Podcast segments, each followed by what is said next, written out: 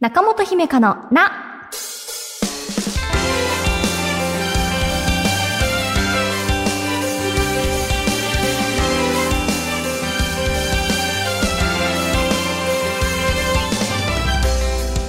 心理カウンセラーの中本姫香です。今回はこんなお便りからです。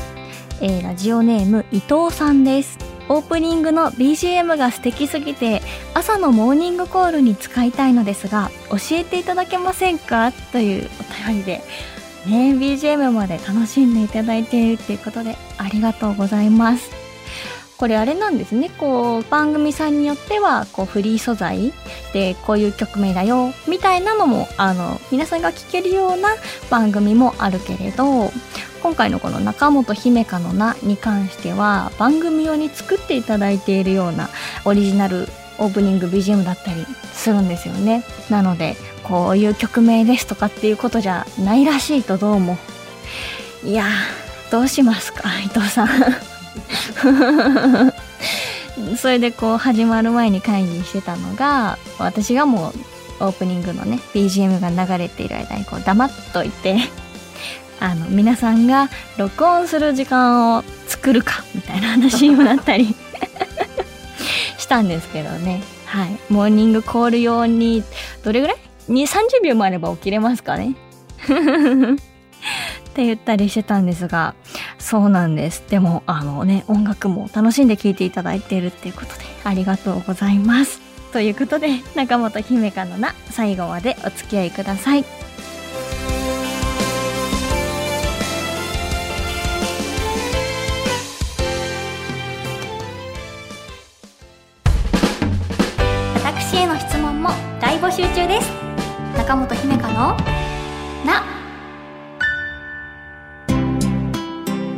回はお便りでいただいたお悩みを紹介します、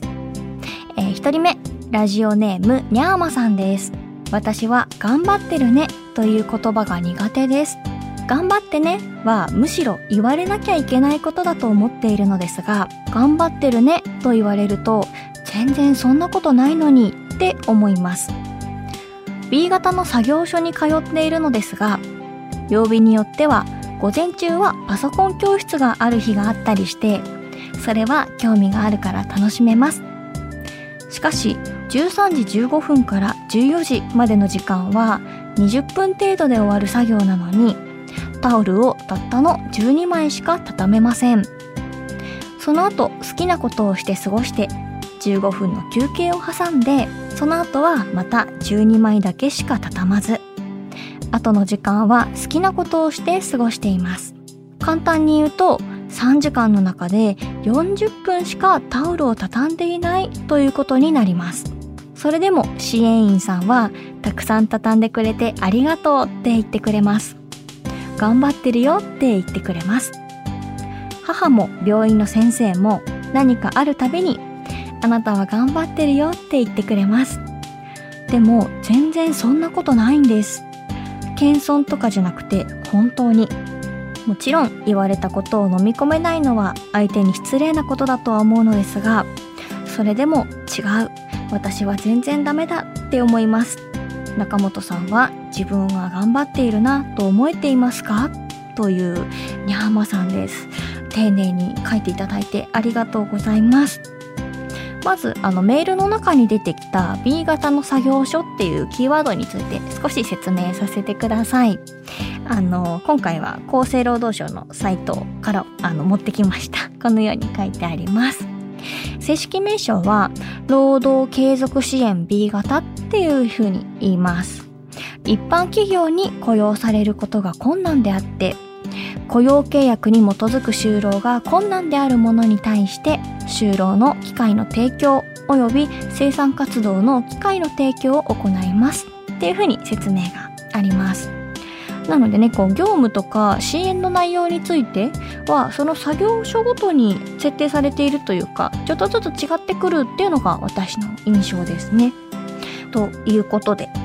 あのにゃーまさんはね人から頑張ってるねって言われるのが苦手だなっていう風に感じてしまうんですね私はこのメールを読んでまずその「たったの」とか「なんとかしか」っていう言葉が気になりましたね。うん。タオルをね3時間で40分しか畳んでいないよっていうことに対してにゃんまさんは全然ダメだとか頑張ってるって言われるほどのレベルに達していないっていうふうに思ってしまうんですね。腰が低い方だなというか謙虚でいらっしゃるなっていうふうに私は聞いていて思いますよ。うん。あの3時間の中で40分も作業したって思う人もいるでしょうしまあ、あるいはあの3時間の中で40分も作業してくれてありがたいって思う支援員さんもいると思うので、ね、それは何て言うのかな。人によってこう正解とか、まあ、これぐらいっていうのがちょっとずつ変わってくるのかな。感覚の問題だと思いますけどね。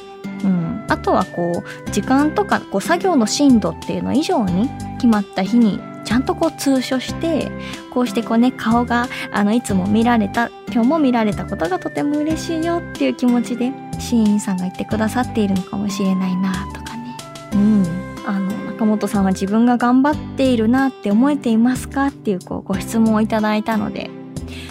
私はあのニャーマさんと逆で頑張ってねって言われるのが嬉しくなくて逆にこう頑張ってるねって言われるのが嬉しかった時期っていうのがありました。うん。当時の自分の頑張りに満足をしていたのかっていうと、まあ思い返すにそんな感じではなかったんですね。私頑張ってるぞって堂々と言えたかっていうと、そんな感じではなくて、なんか自分はまだまだだなとか、周りはもっと頑張ってるのになとか、なんかとにかくね、もっと頑張らなくちゃと思いながら日々を過ごしていたような気はしています。なのでこうそう聞くと心の根っこにある気持ちはニャーマさんと似ているような気はするんですけどね。うん。でもその当時の自分を分析してみるとおそらくその、まあ、未熟であるとかもっとやらなきゃなっていう焦りがある中であの頑張ってねって相手から言われると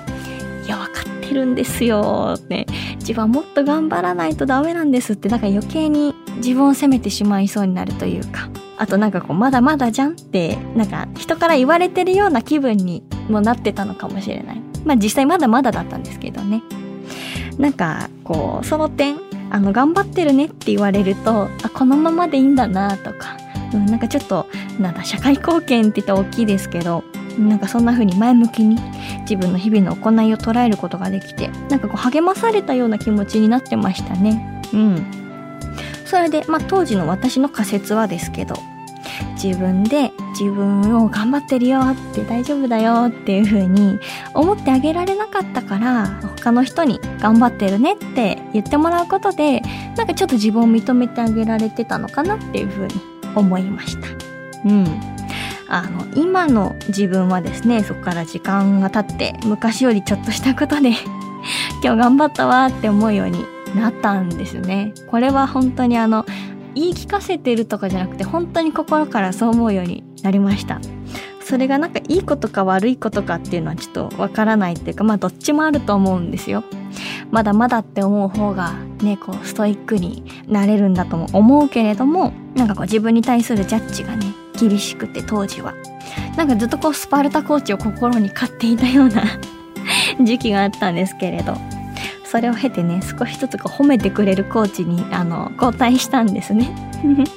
そしたらなんかあこの調子でまだまだやるぞっていう風な前向きな言葉が自然と浮かぶようになったっていうのありますかね。うん。そうなんですよ。でもなんかね言われたことを飲み込めないのが失礼なんじゃないかなみたいなこう他者への配慮もそうだし自分自身への、えー、評価もそうだしなんかこういろんな気持ちの葛藤っていうのがねメールから伝わってきました。はい、ということでお一人目がにゃまさんでした。えー、続いて、えー、もっぽさんです。女性の方ですね。えー、中本さん、こんにちは。私は双極性障害持ちなのですが、きっとそれとは関係なく、サボり癖が強くなっています。ジムに行こうと家族で決めているのに、やれしんどいだの、やれやる気が出ないだの、やれ家から出たくないだの、とにかく理由をつけてはサボろうとします。優しい母は無理していかなくていいよと言ってくれますが、月額費を払ってくれている父に申し訳ないです。それに頑張って言っている姉に何て思われているかも気になって不安になります。行かなきゃ。行った方がいい。行けとは思うのに心と体が動きません。中本さんはこういった経験はありますか？またどうしたらいいか助言をください。というもっぽさんですが。経験あります。あります。もう始まる前に収録。スタジオのねみんなで。あるよね。っていう話になりましたね。あのなのでこれ聞いてくださってる方もあるあるっていうふうに思ってるかもしれない。はい。サボり癖が強くなっているんじゃないかっていうふうに感じているっていうことなんですね。ご家族の気持ちお母さんの優しさお父さんに払ってもらってるとかね考えたりなんか行かなきゃ行けっていう風に自分にね声をかけていたりっていう風にしてこのねメールからもこうもっぽさんの行きたいとかまあ行かなきゃって分かってるけど心と体がついてきてくれないなっていうもどかしさが伝わってきます。うん。あの1ヶ月の中でね今週は全然動けてないなとかなんかあの季節とかなんか天気とかによっても全然今週体がほんと岩みたいに動かないなみたいな人か。らありますね。あとはジムっていうとその鍛えるのがね楽しいよとかね運動好きだよっていう人と家族で決め事として決めたし行かなきゃとかなんか健康のために行かなきゃと分かってはいるけどなっていうその行きたい人と行かなきゃっていう人でのスタンスも変わってきそうですし。うん、なんかね当日になってこう体調がついてこなくてでもあのここで行かなかったら次まで間が空いちゃうし。自分のこと嫌になる気がするから行った方がいいなっていうのも頭では分かってるんですけどね。うん。でも体が本当に動いてくれなくてあ岩ですから。結局ねキャンセルの電話を入れてしまったっていうことも私は経験があります。うん。なんかね一回行かなくなるとこうなあなあになってというかもう行けないってなってしまいそうだなっていうこう危機感とかもねなんとなくありますよね。どうしたらいいか助言をくださいっていうことですがこれってあれなんですかね？こう月額いくらで何回でも通い放題っていうプランなんですかね？そういうところ多いですよね。うんうんうん、無理していこうとしてこう自己嫌悪になってっていうこうループもねお辛いと思うのでご自身のね体調とか気分に合わせてあここから提案なんですけれどあの例えば今月は4回行くのを目標とかっていうふうにあの回数をあらかじめ月の頭に設定してみるとかっていうのはどうかなって思いました。週1回行ったら月4回になりますかね。あの1回行ったからいくらとかそういうの考えず。なんかねこう自分のことをね褒めてあげられなくてね。なんかまた行けなかったよってがっかりする日々が続くのってあのなんかちょっと落ち着かないんじゃないかなって思ったのでうんうん。そういうのはどうかなと思ってみたり。なんか親御さんとしてもねこう、まあ、ジムに行こうって家族で決めて健康維持してこうねっていうこうミッションはあると思うんですけれどもっぽさんがねそれによってこう辛い気持ちになることは望んでいないんじゃないかなっていうふうに思うのでなので一番はこう自分のペースで前向きにこう運動ができるのは月に何回くらいかなっていうふうに考えてみてあのもちろん途中から増やすこともできるでしょうし減らすこともできるでしょうしそれでね行けた日にあの今日ちゃんと行けて自分偉かったなっていうふうに思えるといいんじゃないかな。親御さんもねもっぽさんが楽しく運動を続けていそうで安心だなっていうふうに思えると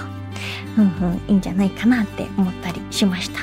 でもちろん一番は自分自身のこと考えていいと思いますよ。うん。ということで、えー、電話で相談するコーナーをやっていますが電話は苦手だなという方はお便りで送ってください。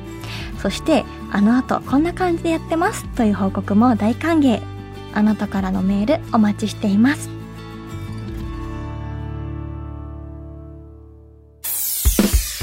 この番組ではあなたからのお悩みを一緒に共有していきます。ぜひお便りお待ちしています。中本姫香のな。中本姫香のな第80回いかがでしたか？途中ですいませんはい、えー、今回80回はい、月10日更新ということで、はい、お誕生日近いので本当だわありがとうございますご用意させていただきましたありがとうございますお誕生日後ですね。そうです。4月13日で。え早めですが、お誕生日おめでとうございます。ありがとうございます。スタジオにケーキ運んでいただきました。あ、嬉しい。え、27になるのちょっとへこんでたんです けど。こうしてお祝いしていただけるとやっぱ嬉しいですね。ありがとうございます。これ終わった後食べれるんですか？後で食べましょう。やったやった ありがとうございます。80回だし、そっか、そうなんです。このオンエアの数日後に27歳になります。ね、あの、4月生まれの皆さんおめでとうございます。嬉しい。4月生まれ、誕生日忘れられがち説をずっと、はい、同じ4月生まれ同士で言ってるんですよ。みんな忙しい時期ですしね。はい、ありがとうございます。嬉しいです。えー、番組ではあなたからのお便りお待ちしています。私への質問、聞いてほしい不安や悩み、そしてちょっぴり長電話のコーナーで不安や悩みを話したいという方は電話番号を必ず書いてメールを送ってください。私、中本姫会の質問もお待ちしています。メールアドレスは中アットマーク JOQR.net naka アットマーク JOQR.net です。また Apple Podcast、Spotify、Amazon Music などでお聞きの方は更新通知が届きますのでぜひ番組のフォローもよろしくお願いします。次回の更新は4月17日月曜日午前7時です。1週間後またお会いしましょう。お相手は中本姫香でした。またね。今週の小さな幸せ。ラジオネームコッペタン。朝目が覚めた時まだ目覚ましアラームが鳴る前だった時の二度寝。これありますね。アラームに勝った感が小さな幸せですね。